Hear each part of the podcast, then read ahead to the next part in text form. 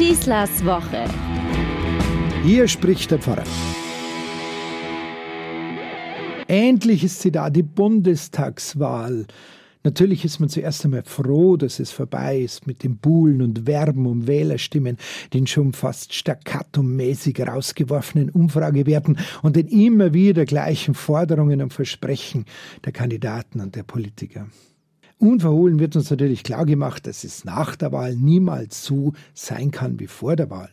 Es müssten ja Koalitionen gebildet werden, also Kompromisse geschlossen werden, und da bleiben etliche Wahlversprechen und Vorhaben natürlich auf der Strecke. Was soll man auch anders machen, will man eine Einigung erreichen? Aber wie wäre es zur Abwechslung mal mit Ankündigungen, die mit absoluter Sicherheit gemacht werden? Denke ich mir so als Wähler. Wieso denn nicht mal sagen, dass das oder das es so unter meiner Führung niemals geben wird? Ansonsten steige ich aus.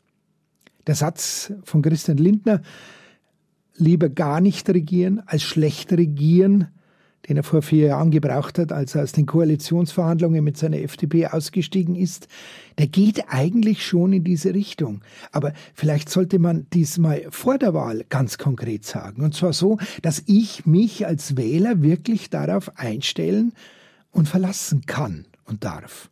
Allein die vagen und absolut politisch ausweichenden Formulierungen bezüglich möglicher Koalitionsbildungen nach der Wahl haben doch schon gezeigt, so richtig festlegen, sich festmachen, will sich da keiner. Es könnte bedeuten, seine Chance zum Regieren nachher zu verspielen. Es ist für den suchenden und politisch interessierten Wähler nicht leicht, sich dann wirklich so zu entscheiden, dass er jetzt mit seiner Stimmabgabe selbst zufrieden ist.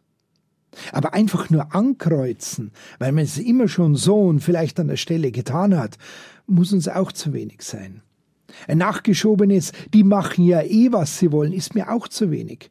Genau das will ich ja eigentlich mit meinem Kreuzchen verhindern. Bei all den Mühseligkeiten um die Wahl herum sehe ich den Eingangssatz. Endlich ist Bundestagswahl durch und durch positiv.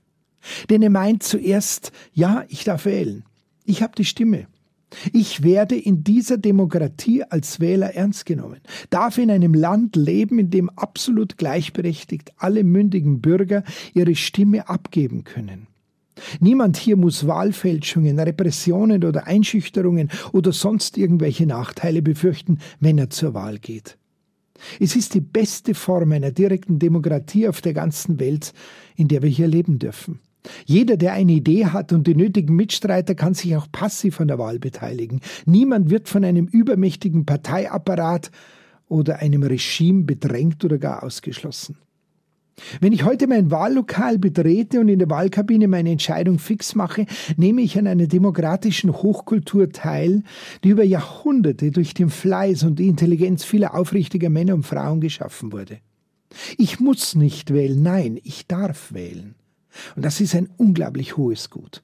Meine Teilnahme in dieser Wahl ist Ausdruck meiner ernsten Sorge darum, dass diese zivilisatorische Errungenschaft nicht nur gewürdigt, sondern vor allem erhalten bleibt. Jeder einzelne Bürger trägt diese Verantwortung, die nicht einfach so vom Himmel gefallen ist, sondern mühevoll errungen wurde und in etlichen Ländern, denken wir daran, noch längst nicht so dem Menschen gewährt wird. Am Fernsehen bekommen wir das dann mit. Wir sehen die protestierenden Massen, beispielsweise in Belarus, denen eine echte demokratische Wahl nur vorgegaukelt wird, aber der wirkliche Entscheidungsprozess wird von einem Regime gemacht, das das Volk nur benützt, ihm aber nicht dienen will. Ich aber darf heute wirklich wählen und wieder einmal mein Land mitgestalten. Seit meinem ersten Wahlgang vor über 40 Jahren bin ich jedes Mal stolz darauf.